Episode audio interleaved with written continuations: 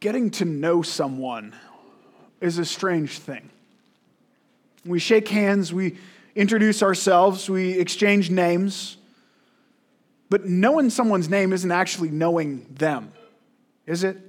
I mean, it's just the title that they happen to be called by. So we, we go through this protocol. We, we shake hands, we exchange names. And as men, at least, the next thing we do is what? What do you do? What do you do for work? Uh, now, I think as North America, we go a little overboard identifying ourselves by our jobs. Um, but it's not out to lunch. You, you learn a lot about a person knowing what they do day to day, what kind of work they're drawn to. From there, we might ask about spouse and kids and some of those things. And, and once we've checked off some of those preliminary boxes, we would say, I know that person. I know him. I, I know her. But do you really know them? We know some things about them to really know someone is significant. We often joke about how, you know, I, I thought I knew my wife until we got married, and then, we, then I really got to know her. And 15 years in, I'd say I know her a lot better now than I did after year one, uh, and getting to know her better every day. To really know someone's not a simple thing, it's not a small thing. And, and that's just us as finite humans. Uh, we are very, very simple creatures compared to the infinite God. What does it mean to know God? Just to think about that. Eternity will be spent getting to know God, right?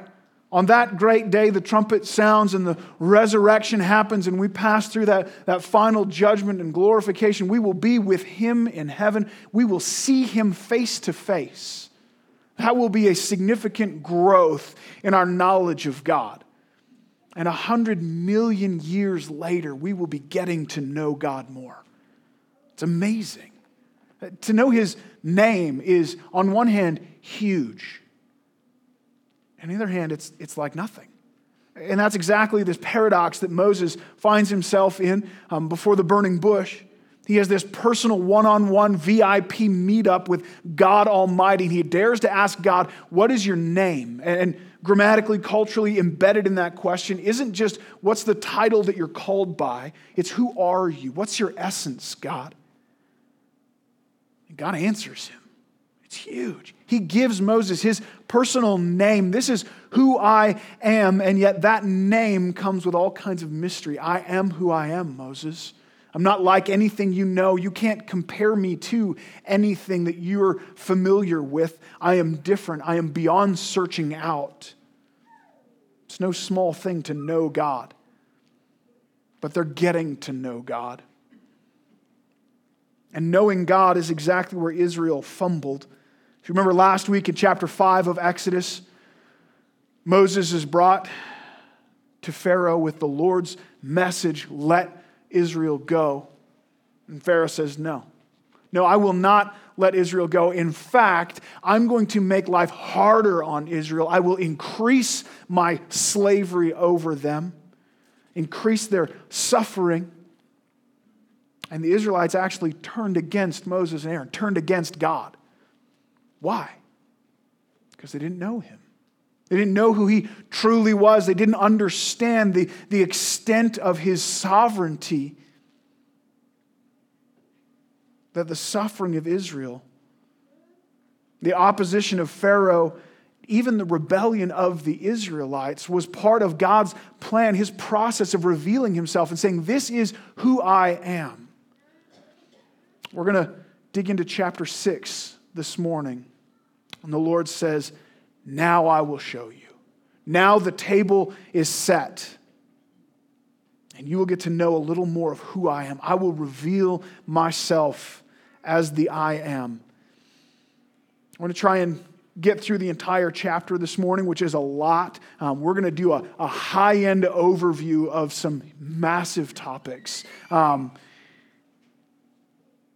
verses 1 to 8 is the first section I want to look at. Grab your Bibles, open them up to Exodus 6. If you don't have a Bible on you, um, slip up your hand. One of our ushers will get one to you. We want you to have God's Word open on your lap and uh, that, that, that, we can see together this is God's Word to us. Um, this is not my word to you, that would be of no value. Um, this is God's word to us.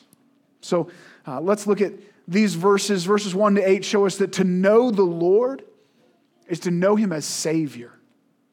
This is absolutely central to who he's revealed himself to be. It's right at the core of who he is as the great I am. So let me read these verses Exodus chapter 6, starting in verse 1. The Lord said to Moses, Now you shall see what I will do to Pharaoh. For with a strong hand he will send them out, and with a strong hand he will drive them out of this land. God spoke to Moses and said to him, I am the Lord. I appeared to Abraham, to Isaac, and Jacob as God Almighty, but my name, the Lord, I did not make myself known to them. I also established my covenant with them to give them the land of Canaan, the land in which they lived as sojourners. Moreover, I have heard their groaning of the people of Israel, whom the Egyptians hold as slaves, and I have remembered my covenant. Say therefore to the people of Israel, I am the Lord and I will bring you out from under the burdens of the Egyptians, and I will deliver you from the slavery to them, and I will redeem you with an outstretched arm and with great acts of judgment. I will take you to be my people, and I will be your God, and you shall know that I am the Lord your God, who has brought you out from under the burdens of the Egyptians. And I will bring you into the land that I swore to give to Abraham, to Isaac, and to Jacob.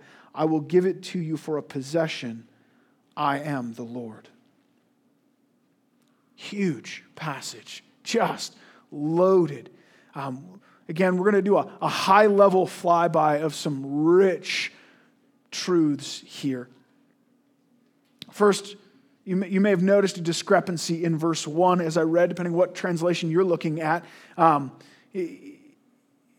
some translations say, because of the Lord's mighty hand, the Lord's mighty hand will bring the people of Israel uh, out of Egypt. Um, the Lord says that earlier a number of times through Exodus. Um, I just don't think it's there in the Hebrew. I think the ESV gets it right. It's a little bit confusing, um, but I think what, what the Lord is saying here is that Pharaoh, with a mighty hand, will send Israel out. He will chase them out of his land. He's not just letting them go, he's kicking them out because of what the Lord has done to him.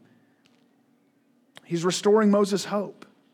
He's saying, Oh, Pharaoh's not just going to let you go, he is going to beg you to leave, to force you to leave, because my plan's still on track. I haven't lost control of the situation here. This isn't a surprise to me. There's no curveball here. Pharaoh has shown his power now. I gave Pharaoh an opportunity to display the ugliness of who he really is. And now I'm going to respond. Now I'm going to show you who I am as the Lord. Look what the Lord says to, to Moses. Verse 2, he starts with, I am the Lord. I am the I am. And he says, Look, I, I showed myself to, to Abraham, to Isaac, to Jacob. He's, he's referencing all that we've read through the book of Genesis, and, and I've made myself known to them. I've made covenants with them. That was me doing it, but I appeared to them under the name God Almighty. I did not reveal myself to them by the name the Lord or the I am. Now, here again, we have a discrepancy we have to kind of wrestle with.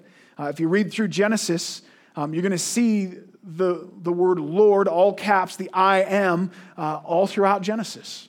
And most of it, it's 162 times, and, and most of it uh, is, is Moses writing as the narrator. And so that's not surprising that he uses the name of the Lord. Um, but what's troublesome is 34 of those times it's used in quotes. It, it's Abraham and, and Jacob calling him Lord. Um, did they know his name or not? It's confusing. And, and, and I admit, I, I, wrestle with that. Um, two possible answers that, that, that I think are reasonable. Um, one is that while Moses is writing this down, um, he just uses the name of the Lord. He, he puts that in, um, even though they wouldn't have known it. That's who they're talking to. That's the name that Israel, who he's writing to, knows him by. And, uh, and so he puts that in. It's, it's accurate, it's just not verbatim. And, and that's off putting for us in our kind of scientific culture. Um, the Hebrews didn't think of quotes the same way we do. They didn't expect it as a word for word, so it would have been less problematic for them. Uh, I don't think that at all affects the reliability of Scripture being God's word, word for word. Um, but that Moses is just kind of using this language um, because it's accurate of the God that they're speaking to, even though they would not have known that name. The other option uh, is that the Lord is simply saying, Yes, they knew my name then, but I did not fully reveal myself by that name. I didn't display who I was uh, in the, the grandeur of that name. Most of what he did was under this name, the Lord Almighty, El Shaddai. Uh, but now Israel's going to really know the I am. They'll see the fullness of what that means. Uh, but either way, the, the picture is clear. Now I'm going to reveal myself to a new height, a new level. I'm going to display the I am in a way that I have not before. And then, verse 6, he gives Moses this speech Say this to Israel. Go to Israel and tell them this. And, and, and, if you want to know the main focus of the message, we just need to look at the first phrase and the last phrase. Verse 6, he opens it saying, I am the Lord. Go and tell Israel, I am the Lord. And there's three verses in between. And then verse 8, he just ends it, I am the Lord. Here's the point this is who I am. This is me. And what's in the middle? What is it that he defines himself by? One of the most full and amazing statements of the Lord as Savior. That's who God is. It's part of his essence, it's part of his nature. Um, there are these five I will statements in this speech. And, and each of them points to this massive truth about who God is as Savior. Um, these are the kinds of things that I circle in my Bible. I don't know if you're a, a Bible writer. I would encourage you, read your Bible with a pen in hand and mark it up. Uh, and as you, as you come back next time, you're going to remember what you learned as you dug through it last time and build on that. So I, I've just circled each of these I wills because I think that's like Moses' outline um, or the Lord's outline. So there's these five. I will bring you out from under the burdens of Egypt. I will deliver you from the slavery to them. I will redeem you with an outstretched arm. I will take you to be my people, and I will bring you into the land. This passage actually becomes the outline for how they would celebrate uh, the Passover going forward. Um, this becomes a, a, central passage for, for kind of Hebrew tradition. Um, as they celebrated the Passover, the first four of these I wills were each connected to a cup of wine, uh, like a toast. And, and they would read this passage, maybe like we would read the Christmas story uh, at Christmas. And, and at each of these I will statements, they would, they would toast, they would celebrate another aspect of God's salvation. And it was probably the third cup, the cup of redemption, that Jesus would take and repurpose in the new covenant in my blood, a new redemption. So let's dig into these I will statements. This is primary. You want to know the Lord, we need to know Him as Savior. Try and unpack these briefly for us. The first two uh, go very neatly together. The Lord says He will bring them out from under their burdens and deliver them from their slavery. Um, the burdens were the day to day tasks. This was the jobs they had to do. This was the making of, of bricks as it played out. The slavery was what lied behind that, it was the, the power over them. So the slavery is the cause and the burdens are the effect. He's saying, I'm not just going to ease your burdens, I'm not just going to take away the work. I'm going to get right to the root of the issue. I'm going to take away the slavery. I'm going to solve this problem completely. I will finish the job. It's absolute freedom, full deliverance. The third and fourth I will statements also complement each other. The third is that the Lord would redeem Israel. To redeem was to, to rescue from oppression. If you owed a debt that you couldn't pay, or maybe you became so poor that you, you couldn't afford to live day to day, you would, you would sell yourself as a slave to someone who would then take on the burden of, of caring for you, um, but, but you were theirs. And my tendency is to want to go to other passages in Scripture to try to inform this idea of redemption and what it means to be redeemed. But the reality is, this is the passage right here that sets the tone for redemption all the way forward. As you're reading through the New Testament, you come upon that term redeemed. You can't understand that without coming back here. This is laying the groundwork. The Lord says, I'm going to redeem you, I'm going to rescue you out from your slavery. With an outstretched arm, great acts of judgment. What price would he pay to rescue them? What's the display of his power and his wrath? It's the plagues. And ultimately, he would purchase them with the death of the firstborn children of Egypt, the firstborn sons. This dovetails with the fourth I will. I will take you to be my people. Later on, Mount Sinai, um, God lays out for Moses the laws concerning redemption. This is how uh, redemption of slaves ought to work in Israel. And God lays out these laws, and the, the closest male relative, a father or a brother, is the one who carried the burden of redemption. It wasn't a, it wasn't a, a disconnected thing, it wasn't an impersonal thing. Um, this was a loved one who would come to redeem. Verse 7, God says, I will take you to be my own people, and I will be your God. This is what Paul uh, expounds on later with the language of adoption. That God would bring us into his family, this close personal relationship to himself. He, he redeems us as his children. He's not only taking them out of Egypt, but he's bringing them to himself. And, and what an amazing statement. I will be your God, and you will be my people. You will, you will find your identity in me, and I will be identified with you. Finally, verse 8 I will bring you into the land. The Exodus is not only a, an exodus out of Egypt and to God, but it's an exodus into the promised land. It, it doesn't come to completion until they're where they've been promised to end up. And this goes all the way back to Genesis 15 to Abraham. The Lord promised that he would, he would bring them, He would give Abraham the land of Canaan. And that's exactly what He will surely do. He's not going to fail at this. He will bring Abraham's numerous descendants into the land of blessing, into the land that He promised for them, the land flowing with milk and honey. And He's the God who keeps His promises, who is absolutely unfailing in finishing what He starts.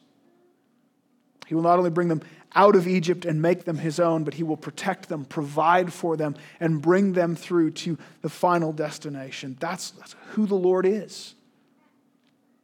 If you don't know this, the Lord as Savior, th- then you don't know God. You don't know God. Uh, different religions, different spiritual people would say, Oh, I know God. Yeah, I have, a, I have an interaction with a higher power. I, I know a God. But if they're not talking about the God who rescues and redeems and adopts and the God who fulfills his promises, then they don't know this God. They don't know the true God. And we just need to be honest. You, you don't know Yahweh. You don't know the God of the Bible. You're misguided. They're worshiping a false God. I know it's popular today and it, and it feels nice to just kind of give everyone the benefit of the doubt. We don't want to ruffle feathers just kind of welcome everyone as if, you know, we're one big happy family. And if someone says, Yeah, I know God, we don't want to question that. That's okay. We didn't think that, that God maybe is this kind of airy fairy concept that, that, that, you know, who can really know and who can be sure? And we all have different ideas, and, and, and who am I to question that? I'm sure you've heard of the parable, the, the four blind men that stumble upon an elephant, right? The one finds the tail and says, Oh, what we have here is a rope. The next one walks up to a leg and says, Oh, no, no, this is a pillar. And the next one comes to an ear and says, No, you're both wrong. This is, this is curtains. And the, the fourth one comes along and says, You're all fools. And he feels his way down the trunk and says, This is a hose. And they're all right, right? They all have their own perception of, of truth. And we use this kind of justify our own, you know, talking about our own limited experience. And we all know some piece of God, but but that whole picture absolutely changes if the elephant opens his mouth and says, No, you fools, I'm an elephant. He reveals himself. It's not about all of us trying to figure out what God is and looking by our own experience and what do you feel God is and what do I think God is. God has spoken to us. He said, This is who I am. What you feel about God what you think about God does not change who God is. People love to say, well, I just don't know that I could ever believe in a God who, dot, dot, dot. That's just a statement of your idolatry. That's just a statement that I have a higher principle of God, and whoever God is, he must bend to my definition of what he must be rather than opening God's word and saying, I will not believe in a God who is anything other than what he says he is. Your opinion about God doesn't change him any more than an ant's opinion about you changes who you are. God has spoken, he's, he's told us who he is.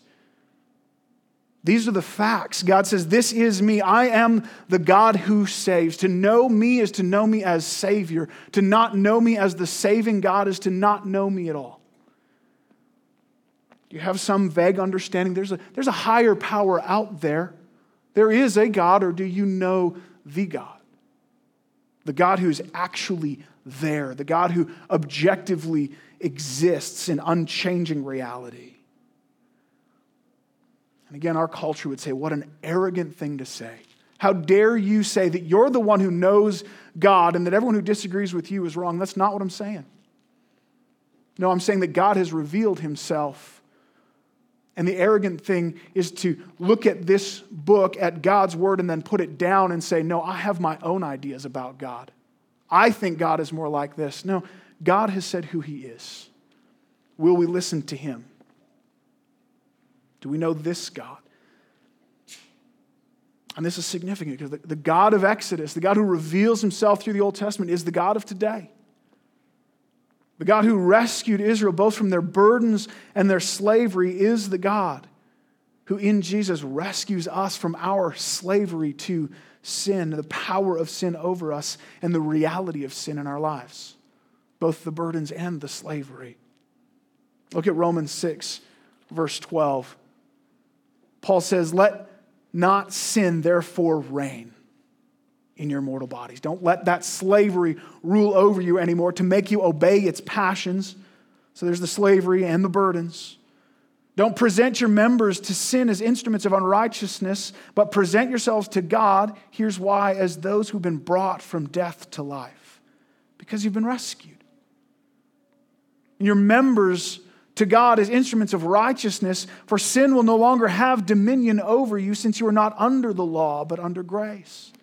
God rescues us from the dominion of sin so that we can live in righteousness. That's the God that we worship.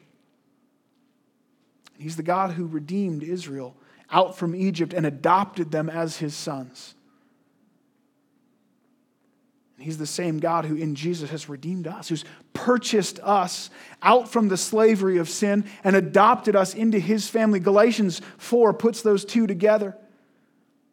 But when in the fullness of time had come, God sent his son, born of a woman, born under the law, to redeem those under the law that we might receive adoption as sons. He rescued us out from under the debt of the law that demanded our death sentence. He purchased us not by the death of the children of Egypt, but of the death of his own son. And he adopted us. He brought us into his family. He made us his, his children. So he rescued and he redeemed and he's adopted. And, and the God who brought Israel out from Egypt didn't stop there, faithfully fulfilling his promise, bringing them all the way through to the promised land. And he's the same God who not only begins the work of salvation in us, but finishes it. He'll complete it. We have certainty in that. 1 Thessalonians 5 Verse 23 and 24. Now, may the God of peace himself sanctify you completely, and may your whole spirit and soul and body be kept blameless at the coming of the Lord Jesus Christ. Now, listen to this. He who calls you is faithful, he will surely do it. Those whom he saves, he saves all the way. He finishes what he starts. That's who the Lord is. That's the salvation that we have in Him. And, and again, this is not a coincidental connection. It's not happenstance that we look at Exodus and see these parallels in our own salvation. This is what God has been doing all along. He's building out this promise that he made. Genesis 3:15, the rescuer is coming. And now he's saying, this is what it will be like. This is how I rescue. Watch how I rescue Israel out of Egypt. And he's displaying this bigger picture of how he would rescue from sin and death ultimately. He's saying, This is who I am. Not just physically with my chosen people, Israel, but spiritually with my chosen people whom I love. It's all pointing forward, it's all leaning toward the Messiah. To know the Lord is to know him as Savior, who rescues, redeems, adopts, and who will finally save. But secondly, to know the Lord is to know ourselves as sinners. It's to know ourselves as sinners. Look at verses 9 to 13. Let me read them for us. Then Moses spoke thus to the people of Israel, but they did not listen to Moses because of their broken spirit and their harsh slavery. So the Lord said to Moses, Go in, tell Pharaoh, the king of Egypt, to let the people of Israel go out of this land. But Moses said to the Lord, Behold, the people of Israel have not listened to me. How will Pharaoh listen to me? For I am of uncircumcised lips.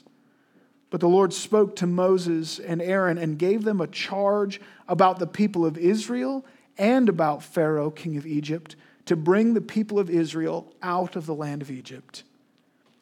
How frustrated Moses must have been. This is unbelievable. He's given this message from the great I am, from God Himself. Now I will show you who I am. I'm going to display my power and my character. Moses, it's going to be magnificent. I'm going to pull back the curtain on, on the Almighty God that you may see who I am as rescuer, as, as redeemer, as adopter, as the one who finally saves. Never before in the history of the world had God revealed these precious details about how he saves. These are new concepts. Never before in the history of the world had more glorious words been spoken. Like this, verses six to eight, this is, these are the most amazing things at this point in history that had ever been said. What does Israel say? Not interested. Don't want it. Tried the Yahweh thing, just made our lives harder, just increased our suffering. Go away, Moses. Go away, Aaron. We don't want it do, Lord? I tried. I spoke to them. They said no. If, if the Israelites won't listen to me, how would Pharaoh listen to me?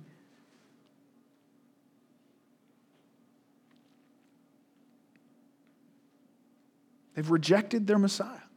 They've rejected Moses and they've rejected God. So, what does the Lord do? Does he give up? Does he simply turn them over to their own devices? Fine, go then. He said that he would surely bring them out of the land of Egypt and into the promised land. He made that promise to, to Abraham, he made it again to Moses. He said he would do it. Did these people now have the power to make God a liar? Are they the ones that can stop God's plan? No. No. Both the opposition of Pharaoh and even the rebellion of the Israelites is part of God's plan of revealing himself, showing who he is. Verse 13, the Lord speaks to Moses and Aaron. It says he gave them a charge, look at this, about the people of Israel and about Pharaoh to bring them out of the land of Egypt. Pharaoh and Israel are put side by side now. Pharaoh and Israel are now opposing God's work. And God says, I will overcome them both. I will overcome their wicked hearts. I will overcome their rejection. We need to get this straight. Israel had no part in their salvation, they opposed it. God didn't just save Israel without Israel's help, He saved them in spite of themselves. And it's not just Israel. This is us.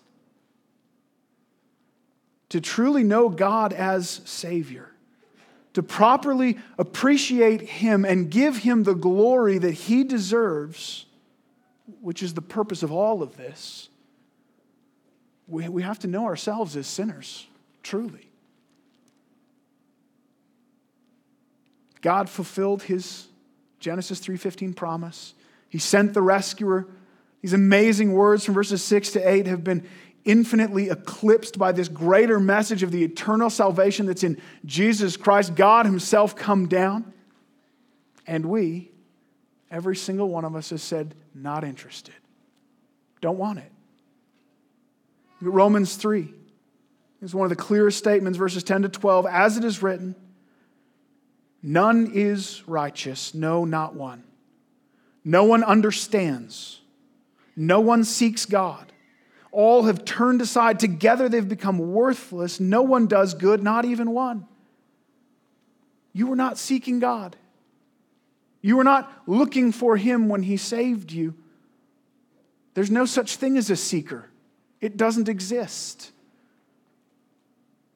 There are no good people. There's no one who understands the things of God and then comes to salvation in God. Look at how Ephesians describes it, chapter 2 and you were dead in your trespasses and sins, in which you once walked, following the course of this world, following the prince of the power of the air, the spirit that is now at work in the sons of disobedience, among whom we all once lived in the passions of our flesh, carrying out the desires of the body and the mind, and were by nature children of wrath like the rest of mankind. That's us. Like it or not, see it or not, believe it or not, that was you. At some point in your life, you were dead in your trespasses and sins. You were following after this world. You were following after Satan. You lived according to the passions of the flesh. You desired things dictated by a sinful body and a sinful mind. And you were a child, an object, the, the target of God's wrath.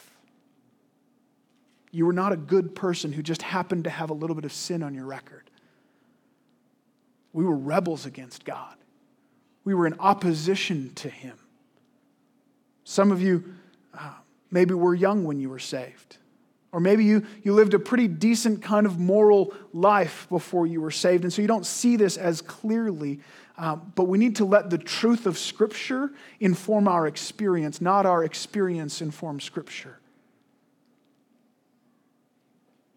It may have been subtle, it may have been weaved through in ways that you didn't see.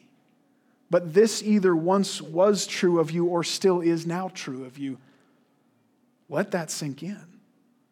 You were a rebel against God, a hater of God. If we keep moving forward in Ephesians, what does it say? Does it say, you were dead in your transgressions and sins, but you decided to make a change? You were dead in your transgressions and sins, but, but you had a change of heart. You were dead in your trespasses and sins, but, but you learned something new. Now, it doesn't say that. It says two of the most glorious words in all of Scripture not but you at all, but but God. He made the first move. He acted to do something that you were totally incapable of doing. Ephesians 2, moving to verses 4 and 5. But God, being rich in mercy, not because anything I did, felt, thought, said, but because of the great love with which He loved us. Just to reiterate, even when we were dead in our trespasses, made us alive together with Christ. By grace, you've been saved. Shocking. It's unbelievable. What were you doing when He made you alive? You were dead. I remember that day. I had a, a pretty good moralistic church going outward facade that sometimes fooled myself and I think kept a pretty good job of fooling others. And I hated God. And He changed my heart, He transformed me on the inside not because I loved him, but in spite of my hatred for him. The greatest obstacle to your own salvation was your sinful heart. As Jonathan Edwards used to say, the only thing you contributed to your salvation is the sin that made it necessary.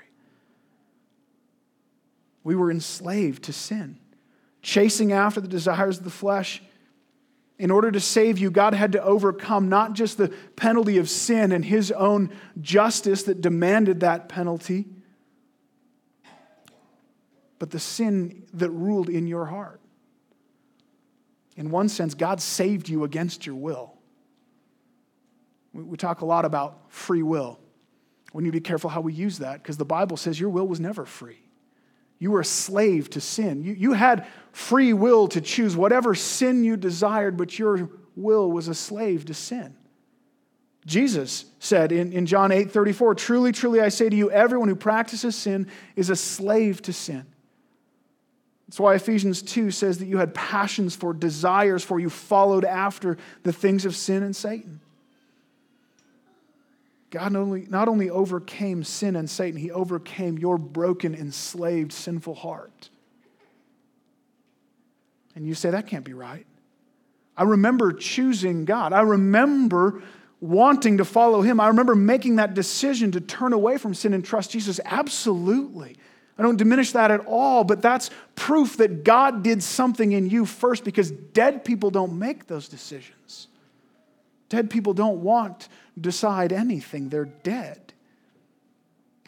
John 3 5, Jesus says, Truly, truly, I say to you, unless one is born of water and the Spirit, so unless one is born again, he cannot enter the kingdom of God. You must be born again. That's something that God does to you. Going back to Ephesians 2, verses 8 and 9, Paul culminates all of this saying, By grace you have been saved through faith. And this was not your own doing, it's the gift of God so that no one can boast, not a result of works so that no one can boast. Your faith, your entire salvation was God's gift to a sinful, rebellious wretch.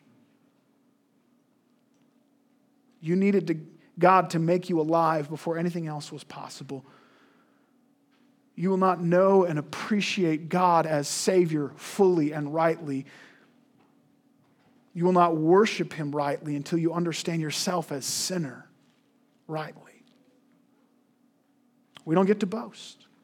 We don't get to say, Look at me, I chose Christ. Look at me, I was a little more spiritually sensitive, a little more informed. I had a better family pedigree, and so I'm one of the Christians because I figured it out. No, you weren't. No, you didn't. You were a rebel against God, and He broke in and saved you. He rescued you. And so to Him goes all of the glory.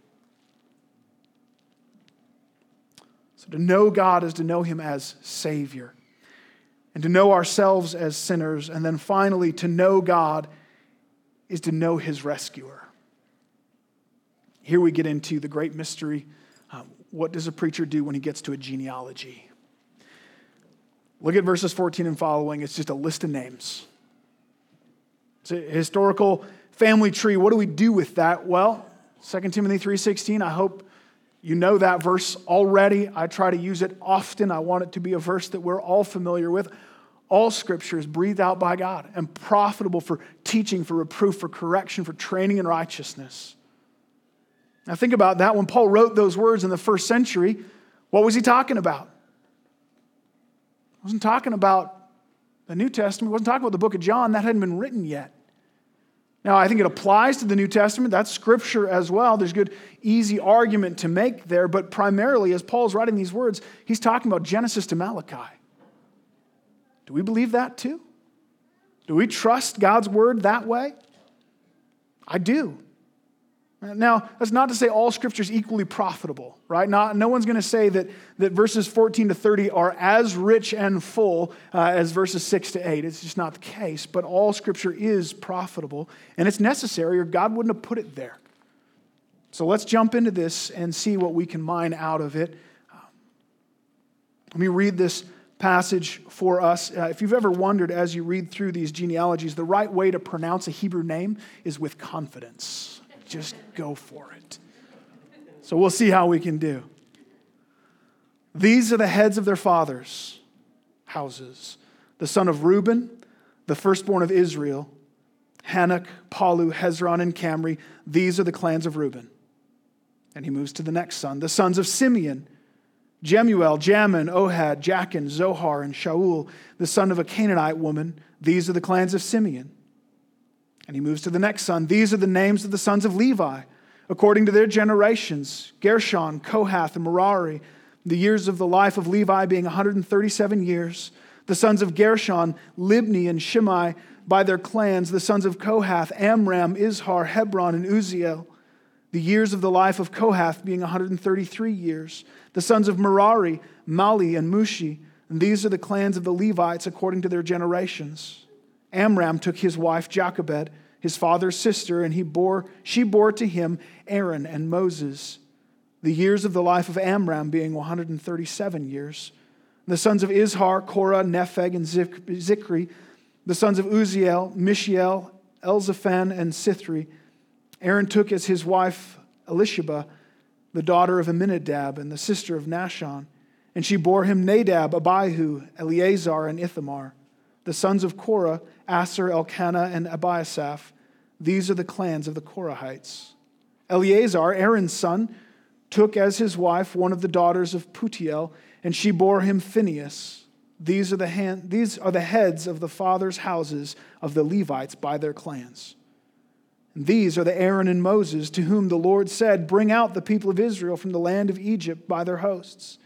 It was they who spoke to Pharaoh, the king of Egypt, about bringing out the people of Israel from Egypt, this Moses and this Aaron. And on that day, when the Lord spoke to Moses in the land of Egypt, the Lord said to Moses, I am the Lord. Tell Pharaoh, king of Egypt, all that I say to you. But Moses said to the Lord, Behold, I have an uncircumcised lips. How will Pharaoh listen to me? So obviously, we have this kind of shortened, specific genealogy. He begins with the children of Abraham, the children of, of Jacob, right? So we have, we have Abraham, to whom God made this promise I'm going to make you a great nation. I'm going to give you the, the land of Israel. And, and Abraham has Isaac, and Isaac has Jacob, and Jacob has 12 sons. Now, Jacob's name is changed to Israel. Those 12 sons become the 12 tribes of Israel. So they're hugely significant. The list begins, as you would expect, with his oldest son, Reuben. Briefly gives us Reuben's sons, and then, similar fashion, briefly gives us the sons of his second son, Simeon. And then, once it moves to the third son, there's a change. There's, there's always a rhythm and a pace to these things. And when that pace changes, you got to pay attention. There's more words thrown in here all of a sudden. Levi is what we're focusing on. This is the line that we're interested in. And in fact, if you notice, he never gets beyond Levi, he, he leaves the other nine sons out. He just brought us to this point. Just to shorten it up and, and follow the, the specific chain, one of Levi's sons is Kohath. Kohath has a son named Amram, and Amram's wife is Jochebed, and together they have Aaron and Moses. Bingo. That's what we're after. There's the point of this genealogy. It's Aaron and Moses. And, and if you have any doubt about that, we just look down to verse 27. He finishes midway through the genealogy and says, These are them. This is the Aaron and Moses that we've been talking about, the ones who God said, um, Bring the people of Israel out. And then down the end of verse 27, this Aaron and this Moses. Significant to have this just as a genealogy, as this family record. That's not a small thing. Um, I think we would easily uh, underrate that.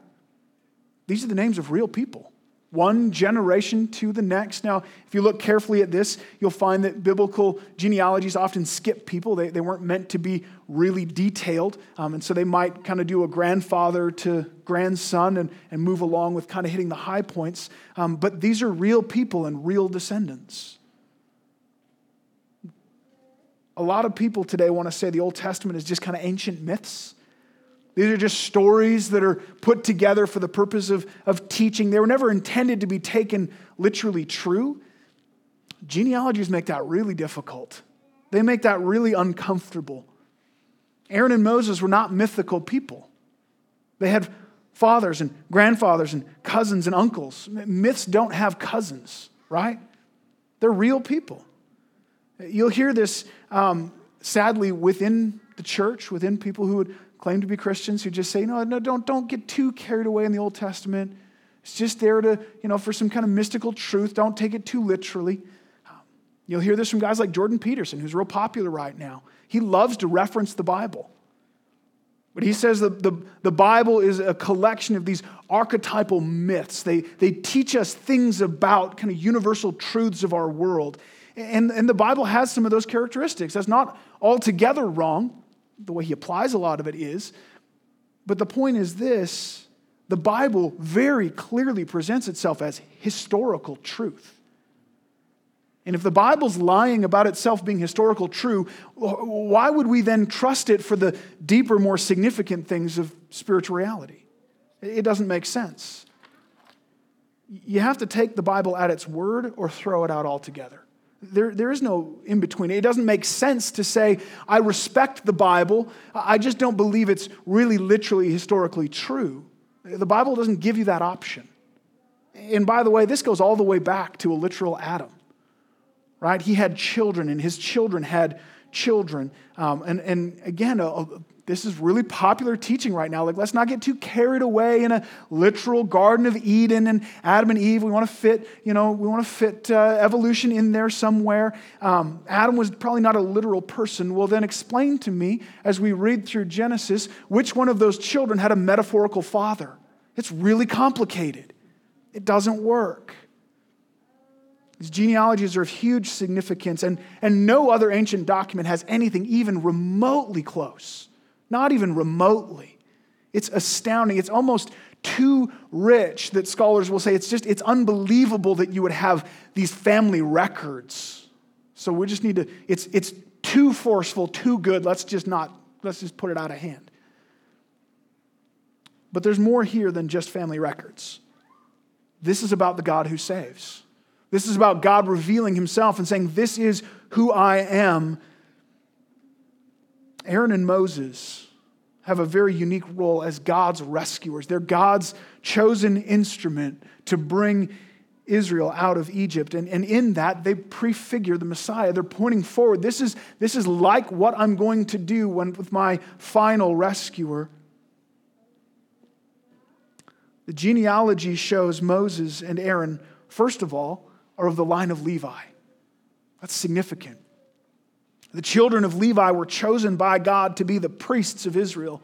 And by the time Moses is writing this, all of those laws had been played out and codified and understood. And so they understand this now. If you want to get to God, you have to go through a Levite. If you want to go to the temple to offer a sacrifice, to offer worship to God, to come for forgiveness of sin, you need to go through a priest. You need a mediator. The Levites were those mediators between God in unapproachable holiness and sinful people. The Messiah, the promised rescuer, when he came, just like Moses and Aaron, would be a priest. He would be the fulfillment of the priesthood. He would be the mediator to end all mediators, opening a way to God by sacrifice of himself to bring sinful people to God. He would be the great high priest. Secondly, and this is just a tidbit, but I think it's significant. Whenever you see women in a genealogy, um, you got to perk up. That's not normal. I know our culture will get infuriated about this, but they followed the line of the men. That was the heads of the household. And, and so, uh, whenever you see a woman pop up, you got to ask, why is she there? That's being mentioned on purpose. And it's really interesting someday if you want to take the genealogies of Matthew and Luke and trace the women and who they are. I'll leave that for your own study, but it's significant. And so here, uh, Aaron's wife is mentioned as one of the women. She's the daughter of Amminadab. Uh, Amminadab, we know from other genealogies, is the chief of the line of Judah. And so, where Levi's line was the priestly line, Judah's line was the kingly line. God had promised Judah that, that someone from his line would sit on the throne forever. And Matthew and Luke show us that Jesus came from the line of Judah. And here's this subtle hint already that the Messiah would be both priest and king. I'm, I'm intermingling these lines. Jesus, of course, as God Himself, is not only the priest of priests, but He's the King of kings, the Lord of lords. He is and forever will be the ruler of all things. So the Messiah is priest and king. And then Moses, as we've seen, is God's chosen mouthpiece. He's the first and greatest of all the prophets. This Moses, the one who's from the line of Levi, is the prophet of all prophets. Deuteronomy 18, the Lord promised that He would raise up another prophet like Moses from among the people. Someday that's coming. And, and in the last chapter of Deuteronomy, in verse 10, it says, And there has not arisen a prophet since in Israel like Moses, whom the Lord knew face to face. And it leaves Deuteronomy, it leaves the Pentateuch off with this leaning forward. There's a promise yet to be fulfilled. There's a prophet greater than Moses, and he hasn't come yet. He's coming. One who would reveal God even more than Moses had. And don't miss this, he will come from among you. It's the significance of this genealogy. Moses and Aaron came from among the people. He will be one of you. So the Messiah would be one of us. And of course, we know the significance of this now that, that God Himself would come down and be born in human flesh as one of us to reveal God to us in a way that no one else could. So the Messiah comes as a prophet, come to reveal the fullness of God as God Himself as the priest who comes as our perfect sacrifice, as the mediator between God and man, and as a king come to claim his place as the King of kings, the Lord of lords, to set up his eternal kingdom where he will reign for eternity. You can't know God as Savior without knowing his rescuer. There's no other way, there's no other option. Jesus is the only way to God and the fullest revelation of who God is. If you don't know Jesus, you don't know God. It's that simple. Colossians 1:15 tells us the image that Jesus is the image of the invisible God. Thabiti Anyabwile um, grew up as a Muslim. He's a preacher now. And he says that, that we might agree on uh, with some other religions about general truths of who God is and what God is like. In the same way, two people might uh, fight and talk about an almost forgotten friend at a, at a high school res, uh, reunion years later. And there might be some confusion. Are we talking about the same person or not? And he did this and he did that and he's like this and he's like that. Yeah, maybe that's him. Is that the same guy? Is that the same God? That conversation ends when you bring out a picture. You say, This is him. Jesus is that picture. Jesus is the image of the invisible God. To know Jesus is to know God. To not know Jesus is to not know God. Do you want to know God? You need to know Jesus. Knowing Jesus is the only way to know God. To know the Lord to know the I am, the true God who is actually there, is to know ourselves as completely helpless, as sinners, rebels against the Almighty. To know Him as the God who rescues, the God who redeems, the God who adopts, and the God who will finally save. And to know His rescuer, to know the Messiah, the one He has sent, the perfect and complete prophet, priest, and king. What a great God we have. What an amazing salvation. What an amazing Savior.